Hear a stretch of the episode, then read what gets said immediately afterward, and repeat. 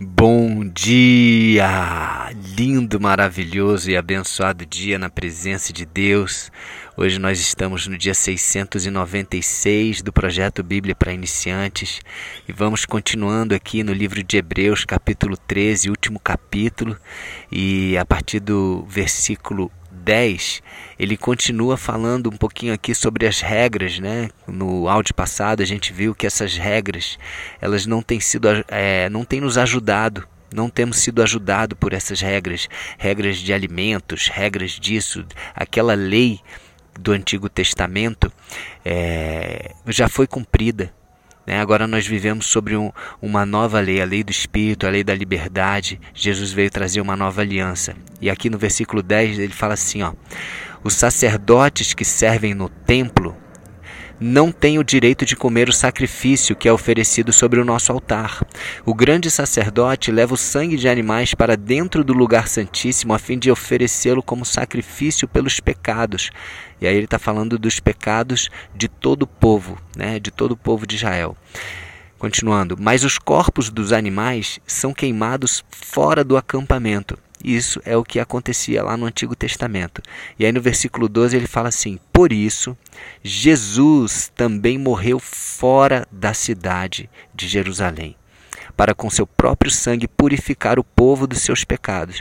Ou seja, foi o próprio Jesus que veio para cumprir a lei. Ele veio e cumpriu. Ele se ofereceu como sacrifício. Ele veio como cordeiro. Ele veio como sacrifício, como cordeiro e como sacerdote. Então, ele cumpriu tudo. Não há mais a necessidade de nos atermos a essas regrinhas lá do Antigo Testamento, porque essas regras elas já cumpriram seu propósito lá atrás. Agora Jesus veio trazer um novo tempo. Lá em Apocalipse 21, 5 ele disse: Eis que faço todas as coisas novas, eis, eis que eu faço tudo novo. E é isso. Ele veio cumprir a regra, ele cumpriu, ele morreu fora do acampamento, fora da cidade de Jerusalém, para com seu próprio corpo, seu próprio sangue, purificar o povo, nós, dos nossos pecados. Amém? Ele cumpriu. Versículo 13. Portanto, vamos para perto de Jesus, fora do acampamento, e soframos a mesma desonra que ele sofreu. Então, para que nós sejamos imitadores de Cristo, imitadores de Jesus, que nós possamos sair de, de, dessa, dessa caixa de, de regras, né, dessa caixa da, da, da maldição da lei. Vamos para fora disso, que a gente possa sair da caixinha, vamos sair desse acampamento e vamos ser humilhados. As pessoas não vão entender nós vamos viver algo diferente nesse mundo. Nós vamos viver o exemplo de Jesus que amou, amou, amou e foi crucificado. Amou, amou, amou e foi injustiçado, foi humilhado. Nós também vamos sofrer isso, a mesma desonra que Jesus sofreu. Mas se a gente ficar conformado com este século, conformado com a mentalidade, a gente não vai fazer nada de diferente. A gente simplesmente vai é, é, é, andar junto com, com o fluxo, com a manada, a gente precisa sair, sair deste, dessa caixinha, dessa mentalidade, para que a gente possa realmente ser imitadores de Cristo. Amém? Versículo 14 diz assim: porque neste mundo não temos nenhuma cidade que dure para sempre. Pelo contrário, procuramos a cidade que virá depois. Ou seja, as pessoas estão acostumadas com essas cidades, né? com, a, com todo o conforto das cidades, com toda a mentalidade é, de prosperidade, de dinheiro e de isso e de aquilo. Mas não existe nenhuma cidade aqui na Terra que vai durar para sempre. Por mais que a gente goste, ah, eu gosto tanto dessa minha cidade, João Pessoa, Brasília, é, São Paulo, etc. Mas a gente não pode se apegar a isso. Nós temos que ter os nossos olhos fitos, como Hebreus 11 fala dos heróis da fé.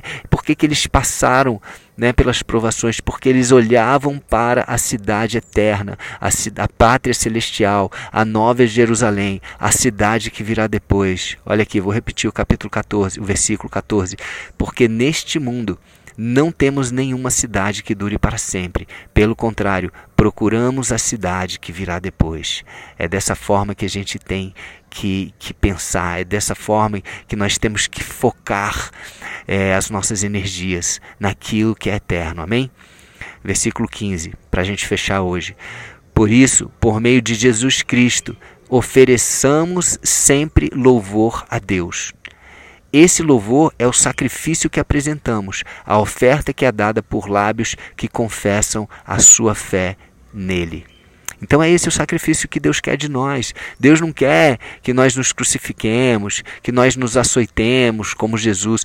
ele quer que nós imitemos Jesus não nessa questão do sacrifício, mas ele quer que nós imitemos Jesus na questão da obediência a Deus, na questão é, de cumprir a missão proposta por nós por Deus Pai e que nós possamos amar como Jesus amou, e que se nós vier, viermos a sofrer de forma física, como Jesus é, é, passou por provações físicas, perseguições, açoites, e que isso acontece, que nós, nós tenhamos o discernimento e a consciência de que nós vamos ser é, é honrados por isso e que eu creio que vamos ser até anestesiados, como Estevão, que foi o primeiro mártir cristão, onde ele foi apedrejado e ao mesmo tempo ele estava olhando para o alto e vendo a glória de Deus. Já falei aqui também né, de Mesaque, Sadraque e Abednego, lá no livro de Daniel, onde eles foram jogados na fornalha ardente e não sentiram dor nenhuma,